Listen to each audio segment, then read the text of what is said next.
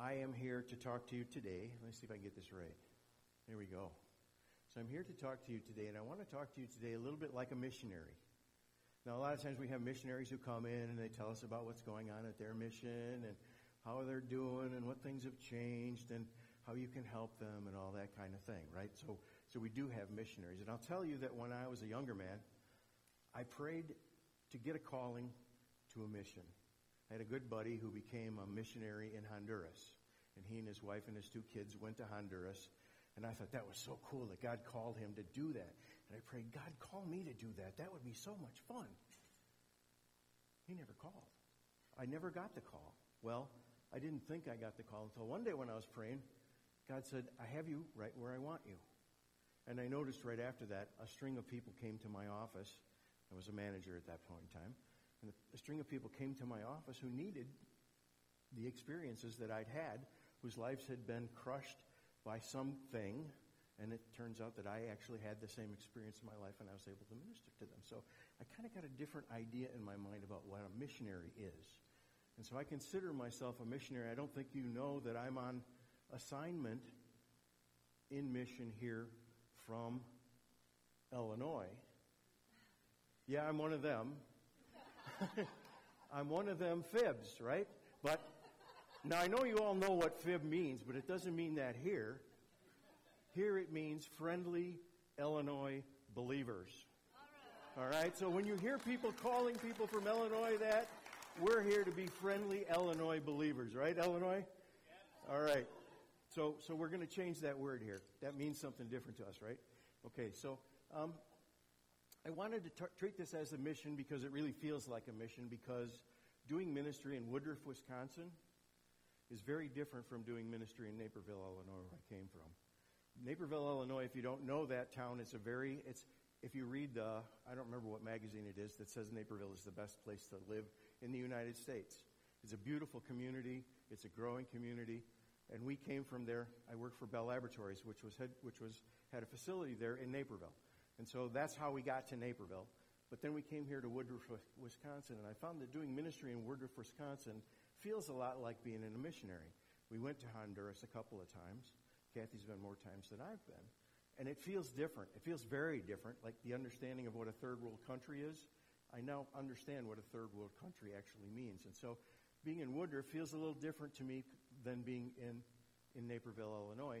And some of the things that are different and make it difficult to do ministry here is there's a lot of people that are here that are only here a couple weeks of the year. They come here for a couple weeks. I have some cousins and sister and cousins, and they only come here for a couple weeks a year, but they consider this where they grew up. And so do I. This is kind of where I grew up, over more by Eagle River. But so there's people who are only here a couple weeks a year. So how do you have a ministry with people who are only here a couple weeks out of the year? You do the best you can. You connect the best you can, right? But you just do the best that you can. So there are people who only live here. They have houses here, but they only live here all summer. They're here from maybe October, from October until springtime, May. They're gone. They're in some other part of the country. And so they might be able to connect with us now. Since COVID, you can connect with us online, but it's kind of difficult to do ministry here. And the hardest thing, I think, the two hardest things are, it's hard to program ministry here with all of that going on. Like, let's say, if you ask Arnie about his small group class that he holds on Wednesday evenings, if you asked him, how many people attend your small group, what do you think he would say? It depends. It depends on the week. It depends on the weather. It depends on all kinds of things. So it's really hard to plan things in that kind of an environment. Our Sunday school today, we don't have a teacher. So we don't have any Sunday school. So it's hard to plan things. If you think about the way you'd like to plan ministry, it's really, really hard to plan ministry in this space. And it's also hard to budget in this space. All of our bills, we pay all of our bills in January. Guess when our lowest giving time is? January, right? And then during the summer it goes up, and then towards the end of the year, and then in December it goes up because we have a lot of end-of-year giving. So it's hard to get a cash flow. Our expenses are big in the beginning, and then they go very flat, basically consistent. You pay the rent, you pay the salaries, you pay the insurance, And that's most of our expenses, right? And so it's hard to budget and plan in that kind of an environment. So this feels a lot like a mission to me. And I feel like God has called me into this mission, and I've been on the elder board now for 5 years. And I've learned an awful lot about this mission. And so I felt like I would try to share with you what I know. Many people don't know the story of Eaglebrook, and so I'm going to tell that a little bit. Some of you know a little bit of it. I don't know if you all know all of it, and so I'm going to try and share some of that with you as well. I did not start my affiliation. Kathy and I had this discussion even this morning about trying to remember when we came to Eaglebrook. I said 2012, but I'm not sure that's right. It was around then sometime. It was after we were no longer in the gym. We didn't start here until after we were in this building. So I've been here since around then. So this is supposed to be a discussion. I didn't want to make this the ratio, so I decided to take the question and answer approach. I'm not going to have them run around with a microphone. What I'm going to try and do is repeat what you ask as a question. So if you can make it short, my memory is also short. So if you could just answer questions or provide your input to the questions. I want to kind of know, how did you end up here? If you ever want to know a good story, ask Kathy about the story of how we ended up here. We ran into somebody walking into a restaurant for a fish fry on a Friday night, started talking to this guy, and by the time the evening was over, he recommended that we try Eaglebrook, and so we did. So, and there's a whole lot more surreptitiousness, God incidents about that story than what I just told you, but it's a good story. How did you end up here? Anybody got a good story about how you ended up in Eaglebrook? Andy?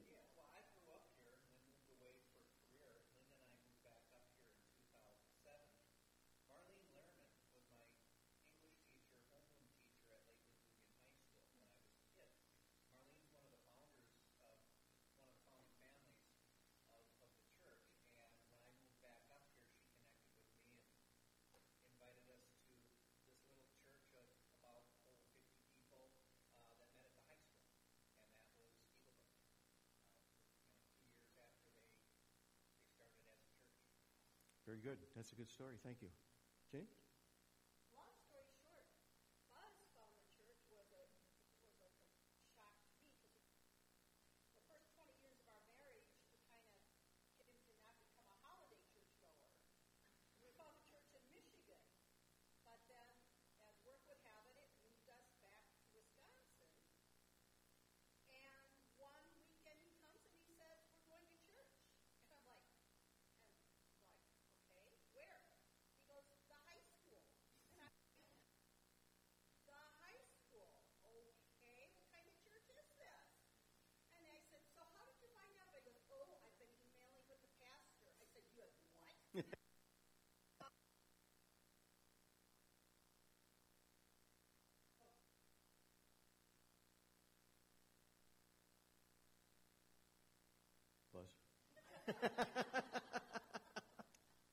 Sorry, Buzz and I are good buddies. I can talk to him like that.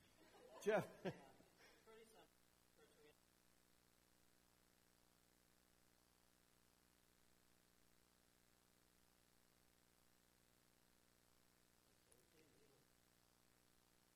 And anybody got a good story about why Eaglebrook? Why did you fall into this? But yeah, Mary.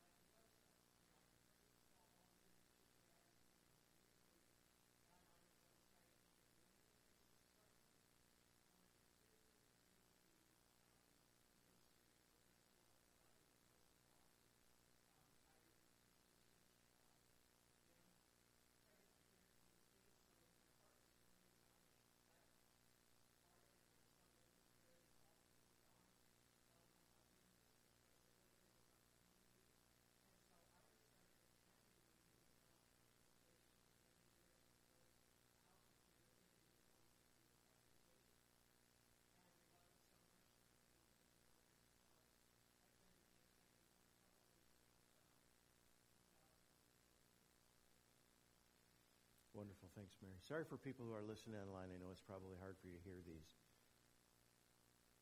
Allison.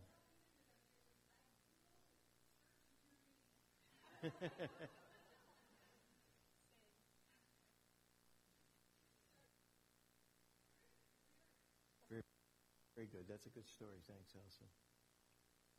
All right. Thank you very much for that participation.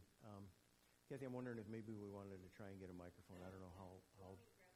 Yeah, I think that's probably not a bad idea. Buzz, can you patch one in for us?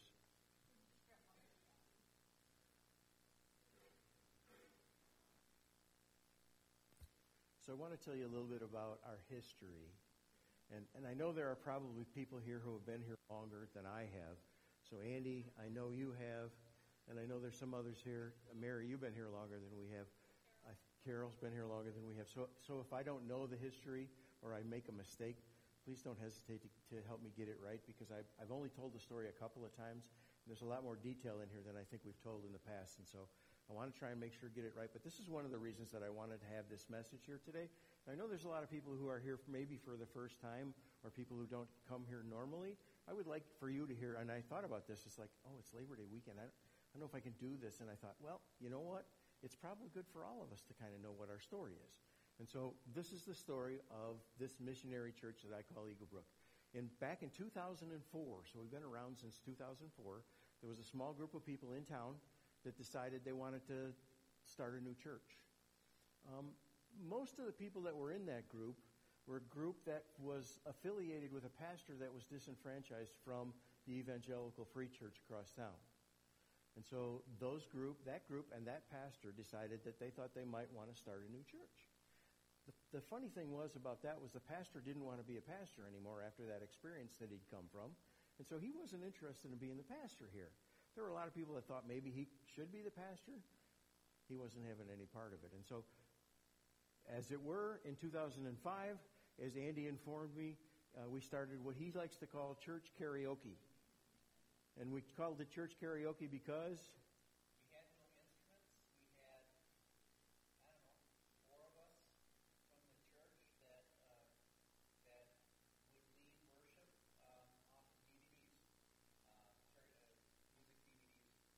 All right, so from those humble beginnings to today's humble offering, here we are, right? And so in 2005, they started meeting at the Lakeland High School. And at that point in time, they didn't have a name. And they didn't have a pastor. All right? And so it wasn't until 2008 that Steve was called as a pastor. And I believe by then the founding members had decided on a name called a name of Eaglebrook. And that was based on some meetings that the original founders had with Elmbrook Church. Elmbrook Church helped us come up with our statement of faith. If you look at Elmbrook's statement of faith and our statement of faith, they're the same. They were fundamental in helping us get started, and they've been along with us along the way. As the years have gone by, we kind of separated from them, not really separated, but we really just didn't keep up that relationship. And so now we're really working hard to try and bring that relationship back, and I'll talk more about that later on in the talk. So in 2008, Pastor Steve Rowe came here and was called as a pastor, and he had his work cut out for him. He came here, and I think he came from a very different orientation than an E-Free orientation. And so he found himself in some situations where things weren't exactly aligned. I'll talk a little bit more about that in a couple of bullet items. But in 2012, we founded, Eaglebrook found ourselves here in this building. I don't know if you know the story about this building, but this building used to be a Catholic church. I don't know if you can tell by the stained glass windows, or the pulpit up in the front, and the chairs used to go this way, right? And the choir loft. And oh, by the way, there's a pipe organ up there. If you've never seen it, it's a beautiful pipe organ. I don't know if it still works, but it's up there. So this used to be a Catholic church. And this was the recreation hall was next door where the funeral home is. So we, as a group, were looking at this building as a facility that we could use for to become Eaglebrook in. And we were looking at it and looking at it, but we were really concerned about the cost. We weren't really very big, really didn't have the resources to be able to take something like this on. And in the meantime, Jamie Nimsgern decided that he wanted to buy it as a funeral home. So he bought it as a funeral home, and one of the first things he did after he bought it as a funeral home was he called the people from Eaglebrook and found out and asked us if we were interested in renting it at a very reasonable price. And so that's the story of how we got in this building, and we've been renting this building ever since. And I think that's one of the main reasons why we find ourselves in a financial position where we're not underwater, because we don't have a mortgage. Okay. And so after 2012, then in 2013, they added Arnie as a ministry assistant, and he came on and does a lot of the same things that he's doing now, except for he wasn't preaching. And then in 2014, Arnie was ordained. He was ordained by Eaglebrook Church with input from Elmbrook Church, and went through a whole process, a whole testing process, and a whole review process, and he had to give his whole dissertation and everything to the elders here at Eaglebrook. So in 2014, he was ordained, and then we called him as associate pastor in 2016. So a lot of this is fairly new, not too new, but fairly new. Let's take a look at the trouble, what I call the trouble in paradise. So because we were a spun-off church from the E-Free Church, and Arnie and Steve were not E-Free pastors, there were some disagreements about how things ought to be done here. And the founding members were fairly strong in their belief about how things ought to be done. Steve was fairly strong in his belief about how things ought to be done. And so our spun-off history made for some significant disagreements. And if you hear the pastors talk about this, you hear them talk about having almost two different churches. There was one church that wanted to be E-Free, and there was one church that wanted to not be E-Free. And so it became a point of disagreement. And a lot of these disagreements were about things that we consider non-essential. So things like end times prophecy and how that all works out, and the rapture, and there's all these things that in most Christian circles we talk about and we discuss and we have great arguments about, right? Well, there are some people that were in our leadership that felt that there was only one right answer, and if you didn't believe in that one right answer, then you were wrong and you should be gone. And so that was part of the reason why I think Eaglebrook didn't grow over the years, because that disagreement existed there, and it created some friction, and it was very well held below the surface. If you came here on a Sunday, you didn't know any of this, right? This was all held below the surface. It was kind of a quiet thing. But you know what? I feel like we ought to put this out in the open because it's our history. And whether you like it or not, our history is our history. And you live with your history, and this is our history. And so we put that out there, and we're just saying, you know what? We grew through that. We became a better church through that. And but there were many in our congregation that felt very strongly about the right way. And so a lot of those people that felt strongly about the right way decided that they didn't like the way that the church was going, and they left. And so we were down to a fairly small number at that point in time, and it was a little bit scary to be on the elder board at that time, right? Who knew what was going to happen?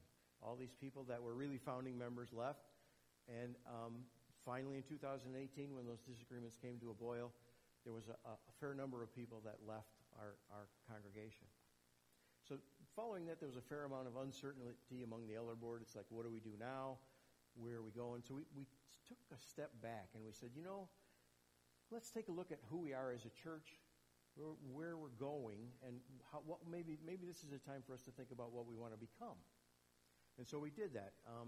We started looking and trying to clarify what kind of a church we wanted to be. And to our surprise, when we looked at the kind of church that we wanted to be, we really pretty much were already that kind of a church. What it said on our paperwork and what we were doing seemed to agree very, very well. There was just this dissonance that was happening in our midst that now had removed itself. And so we found ourselves in a very interesting situation there about 2019.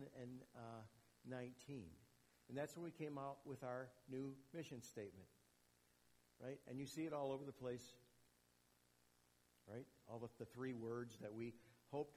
Our mission statement before was a paragraph that nobody... If you asked anybody what our mission statement was, nobody could repeat it. Nobody knew what it was. Now our mission statement is kind of down to three words, and it's simplified so we can kind of all get around the idea that we're going to connect with each other. That's really important. Empower people, and then we're going to send them out into the world to do God's work. That's what we're here for. And whenever we look at anything as an elder board, we always look at it in that light. Does this fit with what we're trying to do with these three things? And for almost every occurrence, it does. And when it doesn't, then we put it on the table and wait for later. So when we came up with our new bylaws, we separated the fundamental beliefs from the bylaws about how we do business. It was one of the first moves that we made. And then we came up with the mission statement. That was that sort of era. And then the pandemic hit in about 2019, right? And that put a big change in what we were doing. We tried really hard to follow Oneida County and what they were telling us we could do as a church. They said we couldn't get together to sing. They said we couldn't basically get together unless we were outside. So what did we do? we went outside. But remember, this is Woodruff, Wisconsin. You can only worship outside for so very long, and then you got to come back inside. But that's what we did. And I think we made good of it. I think we had a lot of people that walked by and saw what was going on here and were like, oh, that's interesting. They're worshiping. It's kind of cool. And so we made it well through the COVID era. And during that time, it kind of put us into a holding pattern. How do you really grow when you're in a situation where you can't even meet? Right? So we did a couple of years. We weren't quite sure what was happening. We're trying to move things forward, but it was tough. But then as we emerged from COVID, we noticed that some really interesting things were happening. One of the most interesting things that were happening is that all of the faces on the elders that disappeared, the elders and the founding members that disappeared, showed up very similar people with different faces on. It was really kind of cool to see what happened, that God called different people to be with us. And as I'm looking around the room, I see a lot of new faces. I see some faces that have been here a while, but I see a lot of new faces. And we're very, very grateful that God has called new people to be in our midst, and it's wonderful. So as we removed from COVID, we started thinking about ourselves as this almost feels like a new church. Like we changed our mission, and we've changed our elder board is a complete turnover from what it had been before, and we've got a lot of new faces, got a lot of new people doing things. Have you noticed that the worship team is a little bit different than it was in 2019? Yeah, we've had a lot of new talent come into the worship team, and I think our worship team is wonderfully changed as a result of our new Eaglebrook. And so the craziest thing happened in 2022. We had our best financial year ever. It was not what we expected. We had a horrible year in 2021. We were deep in the hole in 2021, and we had some serious discussions about what do we cut and how do we do this and all that. Well, we did cut some things. One of the best stories that came out of all of that, we cut our ad or our Steve's article in the newspaper. Did anybody read that article in the newspaper? Some people do. Some people have come here as a result of that article in the newspaper. And we thought, well, you know, it's kind of lived its purpose. We don't really need it anymore. We'll take it out of the paper. And so we called the Lakeland Times, and we told them that we weren't going to put the ad in the paper anymore. Within about 3 or 4 days, we got a call back from the Lakeland Times, and they said, somebody's paid for the ad to be in the paper. You need to write the column again. And it wasn't anybody from Eaglebrook. It was people in the community that stood up and said, we want this to be in the paper. We used this article.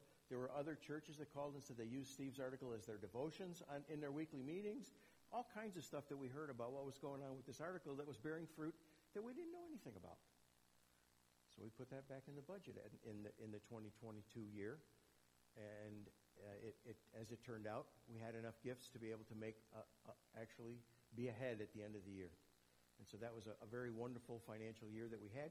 We never expected that. We thought these were going to be really, really tough years coming out of COVID, trying to restart, trying to make things new.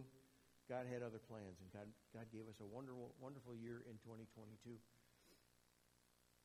So I want to know from you, what do you think defines Eaglebrook today? Like, when you think of Eaglebrook, what's the first thing that comes to your mind? Why are you here? What do you think of when you think of the words Eaglebrook? Anybody? Jennifer? Family. So you come here with all of your family? No. No, I found a family here. You found a family here. That's wonderful. Thank you. Anybody else got any? What do you think of when you think of Eaglebrook? Lizzie? Love. Love? Yeah, I feel very loved here too. Thank you. Wayne, did you have some? Oh, you're just waving at me. Hi, Wayne. Carol's got something, Kath. Oh, Jenny's got it.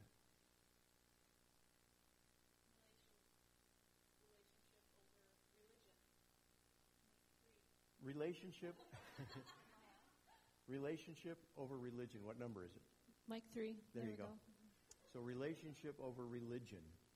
And you've heard the pastors talk a lot about religion, and not necessarily in a good way, right? There's a lot of people who kind of cringe when that happens, right? It's like, but this is my religion. But I think they talk about religion in a different sort of sense, right? Where religion is like a dogmatic belief in something, and it's relationship. It's a relationship with Christ that we're all about. Absolutely. Open-minded, friendly and accepting.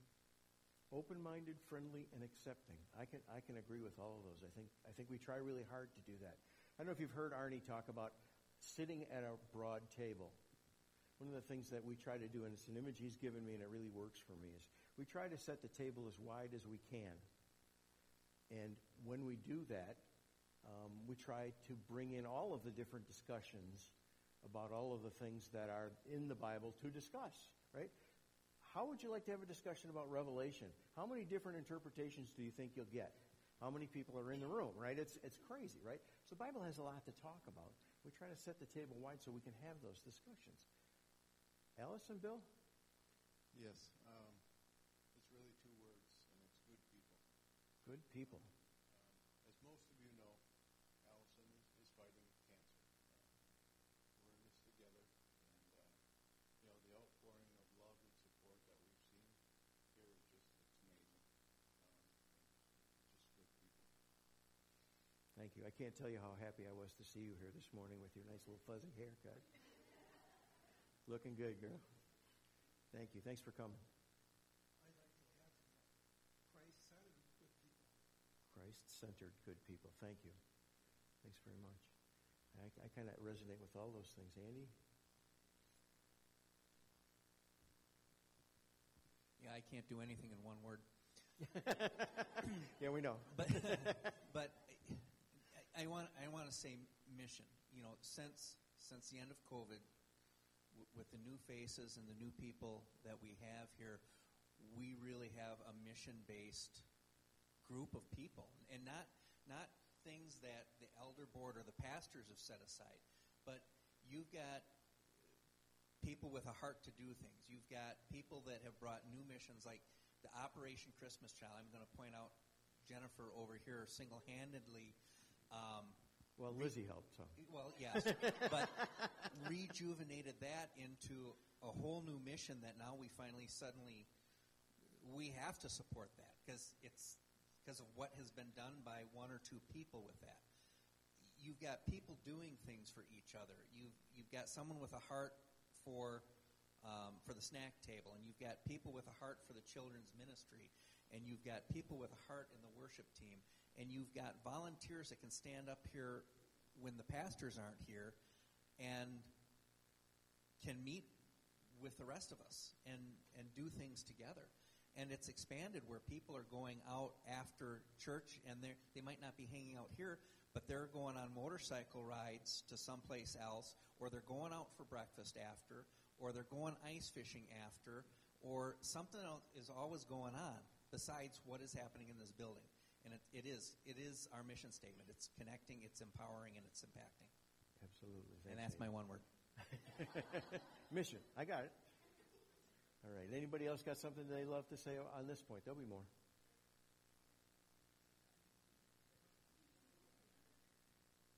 I love the music and the words that touches me. I also very much agree with you. I love the music that we sing here.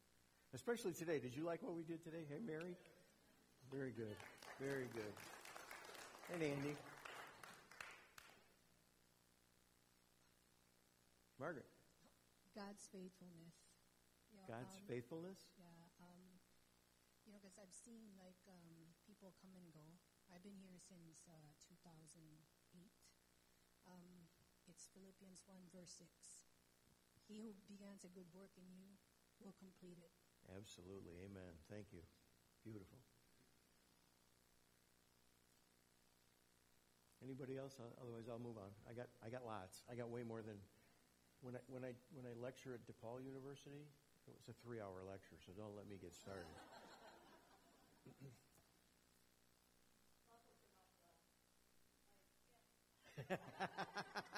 The ultimate power sits in the back. All right. So the other thing that I've noticed since I've been on the elder board is that the disagreements that I think that plagued us in our earlier years aren't gone. Our board meetings have been extremely civil and friendly and jovial and fun, and we all get along very nicely. It's an interesting group to be part of. Now, Carol might have a different opinion since she's the new person this year. She came on our board this year, and I felt like we welcomed her pretty well. Carol, if you have any comments? You're all right. All right. That was unprompted, unsolicited input. Thank you. But the disagreements and the major mayhem that was going on here has pretty much disappeared. And like I said, many new faces have begun to fill in where the old faces used to be. Andy, I think, is the only member who's been around longer than all the rest of us are on the board. All the rest of us are fairly new to the congregation. The other thing that I'm really excited about is our new members. And we've held 2 new members classes this year so far, and it looks like we're going to have a fair number of new members. I don't know if that 10 is going to be the right number. Arnie and I had some disagreement about that number, but I'm hoping by the time it's all over, we have 10 new members who are going to be joining us this fall. And that is amazing. I think that's exactly what we needed, was people to show up and to join in and to become part of what it is that we're trying to do here. We had a lot of discussion about whether we really even needed to have membership in this day and age, right? There's a lot of people that come to church that don't have membership, that don't become members in a church. It's like, why do I need to become a member? Well, so you can vote. What if I don't want to vote? Well, okay. You know, how do you argue with that, right? It's hard to have that discussion. But I think one of the things that comes with membership comes ownership. And ownership in not in a building, because we don't own the building. It's ownership in the church. And that message at the offering today, I hadn't seen before today. I'm going to accuse Arnie of doing the artwork. But he didn't. But it was a fine message about who is the church, right? Because today I think we can see that the church isn't the pastors. The church is us. And so it's really kind of cool to see what's happening here, to see the new members coming in.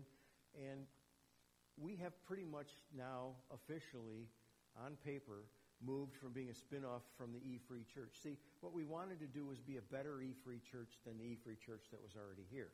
That was the idea that some of the people that founded this church had, was that we could do it better. And now we're not doing that anymore. We're doing something very new and different. And so that's why I titled this message A New Eaglebrook, because we feel like we really are a new Eaglebrook, because we've moved from that spun-off E-Free Church to basically reestablishing our Brooks roots.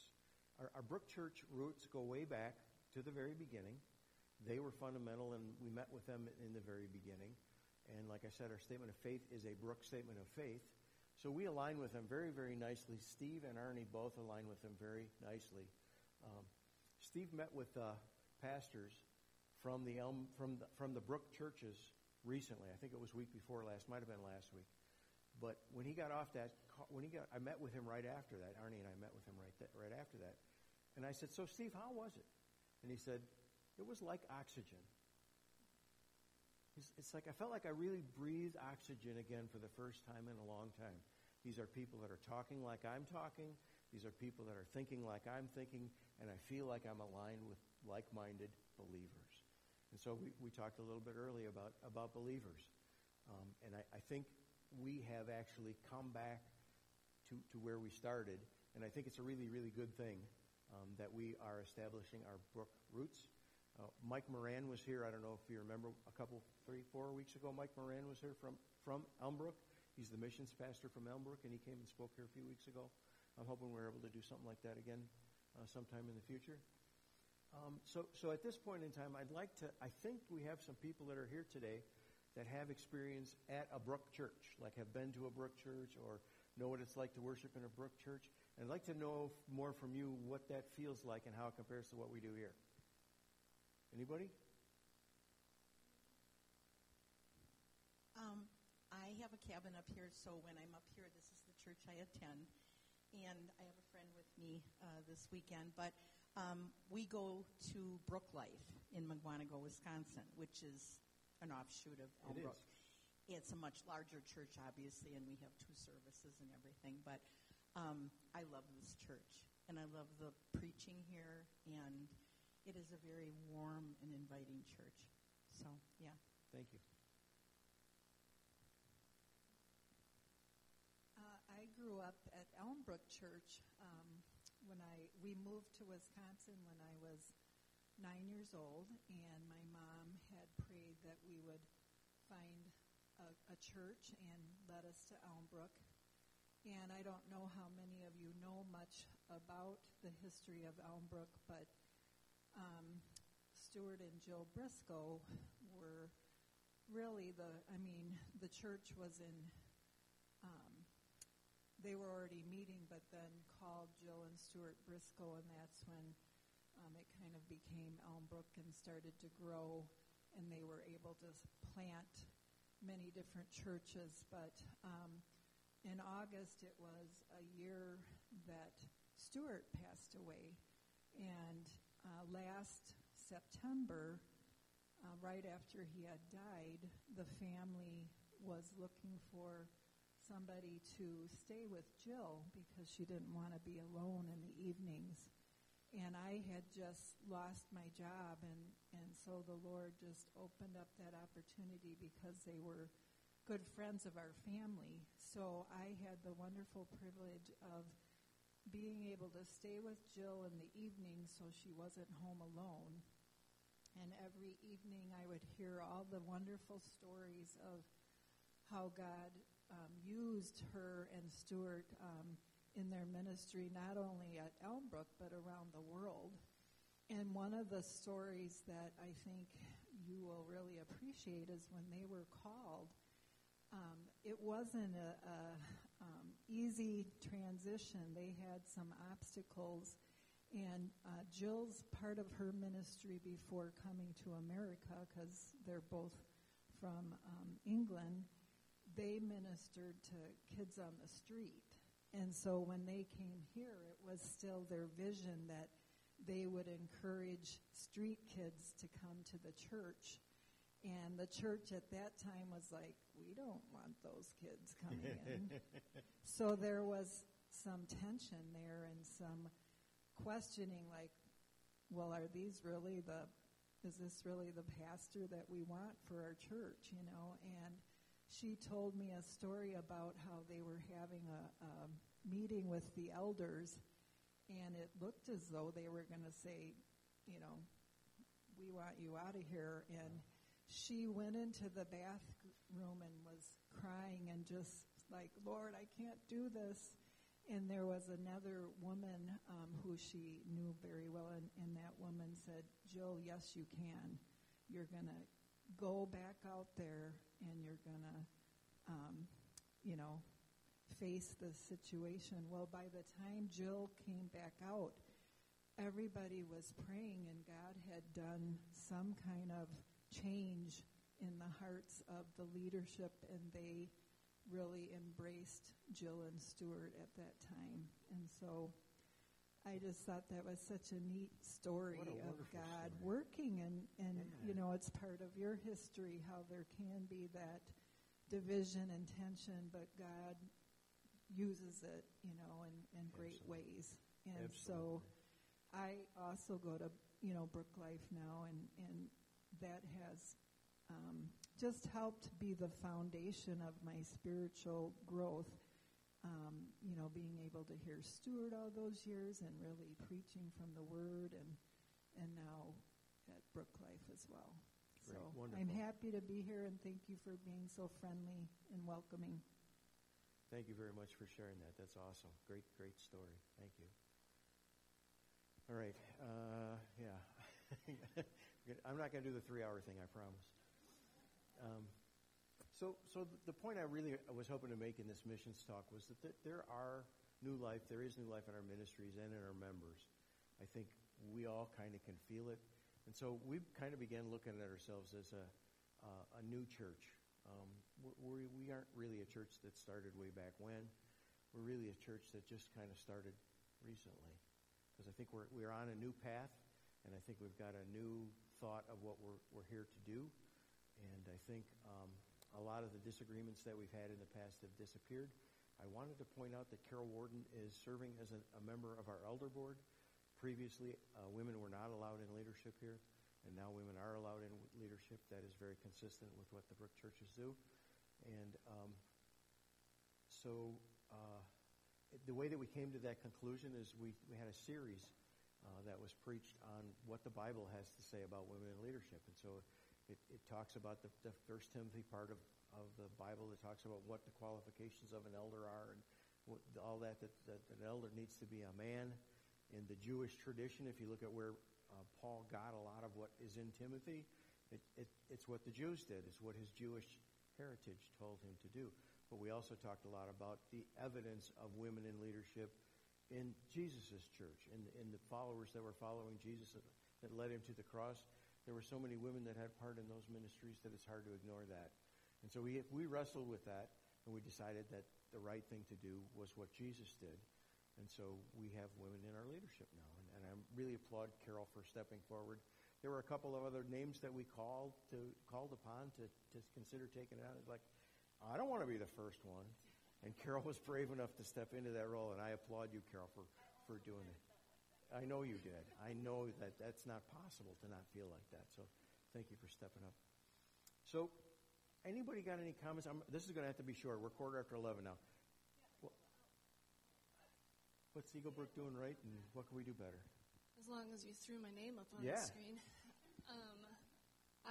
I struggled with that, too, and I was very, very grateful that, was it Arnie and Steve, or you and Arnie did the series on that about digging in biblically and what that says. And I remember going to my mom, and because I grew up going to church my whole life. I've always felt the presence of God with me, and I'm very grateful for that. And but it was still more of the traditional setting where I grew up.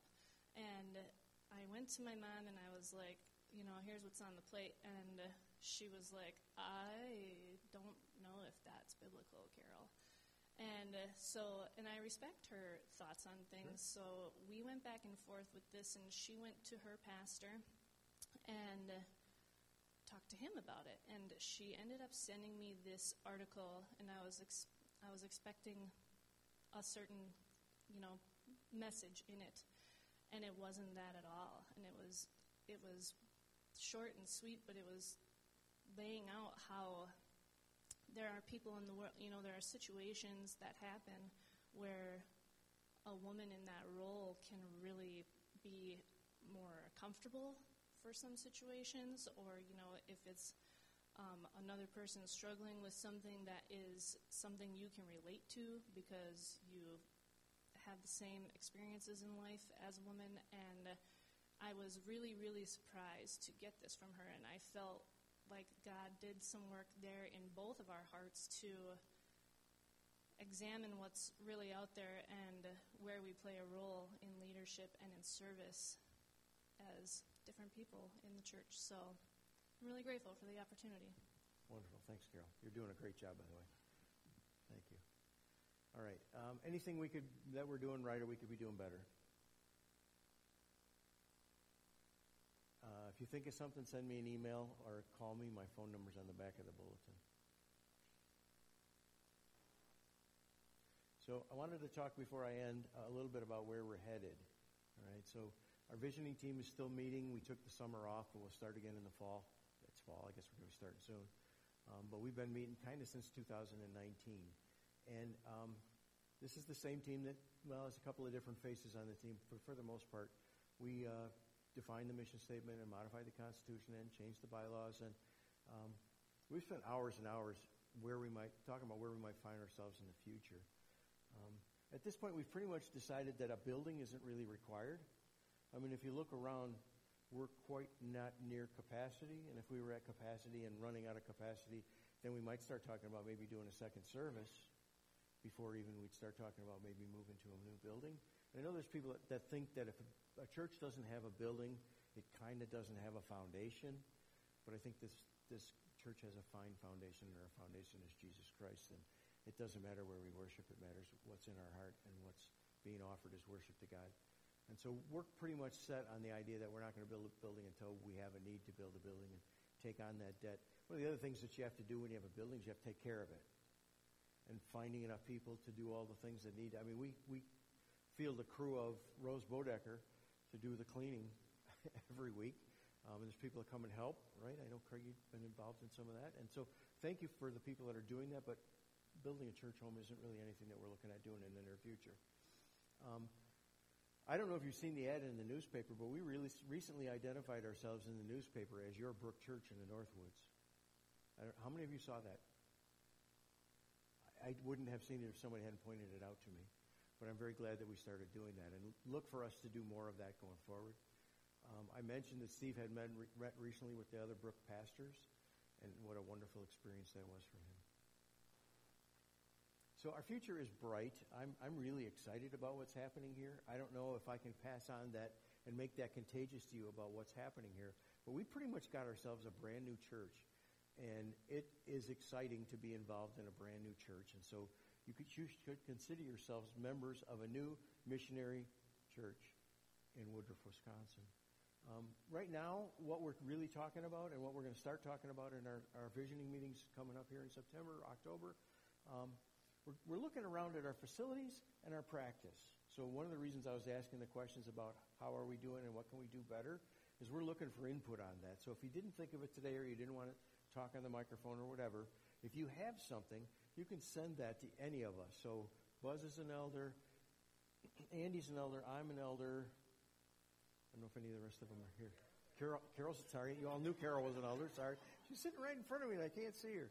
But if you have anything that you would like, please send it to our attention or send it to Arnie or Steve. Or if you're here next week, you can talk to one of them next week. Or even after the service today. Yes. Thank you, Kathy. So we're taking a look at our resources. One of the funny things that happened, Steve and Ernie and I were having a meeting in Steve's office, and Steve was like, well, let's go take a look. So we walked out of Steve's office, and we walked in the place where people first get to know Eaglebrook. Look at what you see when you walk in our door.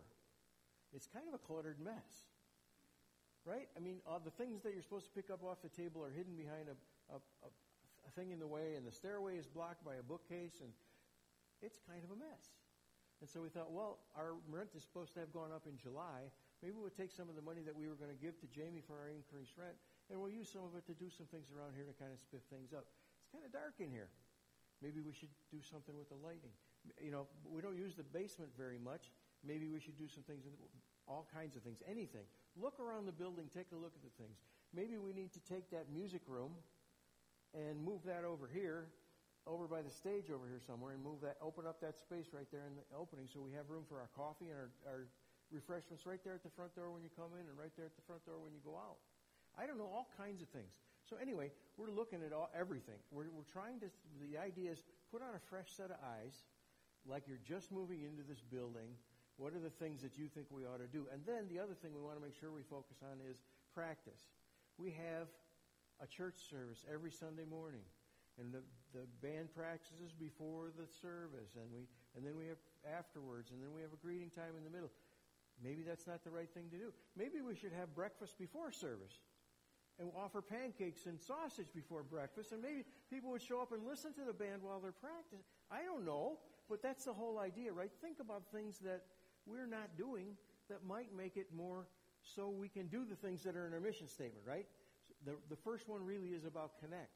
And because we're new church, we don't all know each other as well as the old-timers knew each other, right? They were together and they knew each other for years and years and years. We don't know each other. How many of you know what I did for a living?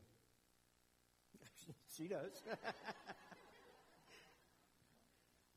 But I think it's important that we know each other that way, right? And so I think there's lots of things that we're doing to get connected with each other outside of these walls, and that's all great, and we want to keep doing that. I think Jim Nicholson is very good about wanting to start new things. He wants to start an ice fishing club. He wants to start a campfire. He's got all kinds of great ideas, and he's bringing a lot of those ideas to the table. And so we are looking, that's one of the things we're looking at in our new adventure for this year. We're looking at what are the things that we should change. Like, look at all that.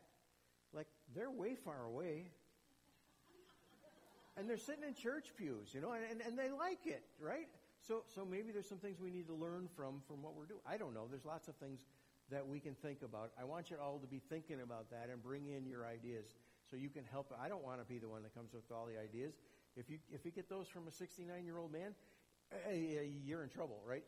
We need lots of new, fresh ideas, so bring them, please. So I want you to keep an eye out for some coming changes in this area that I just talked about. And I also wanted to remind you that on October the 1st, we're going to have a congregational meeting. Now, last year, when we presented the budget, people gave us the input that they didn't have any input into the budget, and that was a good point, right? I mean, the people are the ones who own the budget. The people are the ones who approve the budget. Why shouldn't the people be more involved in making the budget? So we decided we'd bring our budgeting process to the forefront and put it out in front of you and have a discussion about what's going to be in the budget and what's not going to be in the budget in 2024. So we're having that meeting on October 1st. Now remember, we used to have a mid-year meeting in like July. We moved it to September and then out into the first Sunday in October so that we would be closer to the budgeting cycle. We'd know how we're going to kind of end up on the year. We'll have the numbers from September. And so by that, hopefully by that October 1st meeting, Chris, if you're watching this, that's a new expectation that you don't usually have. Chris is our bookkeeper. But we're going to have that meeting on the 1st, and we're going to try and draw up a budget. Now, Andy has already come up with a preliminary budget that the elders have looked at, so we kind of have an idea where it's going. But we'll have a brand new one to present to you on the 1st of October, and that should be exciting. I think I got a bunch more questions after this, yeah. So I'm not going to ask all these questions, but those are the questions that I thought I would use as filler, but I'm way over my time. So I'm going to let you go. I would like to continue to encourage you. There's coffee and goodies over around the corner. You want to take a few minutes and just spend a couple of minutes, grab a cup of coffee, grab some goodies, little conversation. I would love to see a little conversation, especially about what we talked about today. And I would like to thank you for putting up with me. The third quarter. Hang on. What do you say? Oh, you want me to close in prayer? Why would we do that? Oh, we do. It's a good one. It's a good old hymn. Yeah, let's do the closing song, and then are you going to close us in prayer? Sure. All right.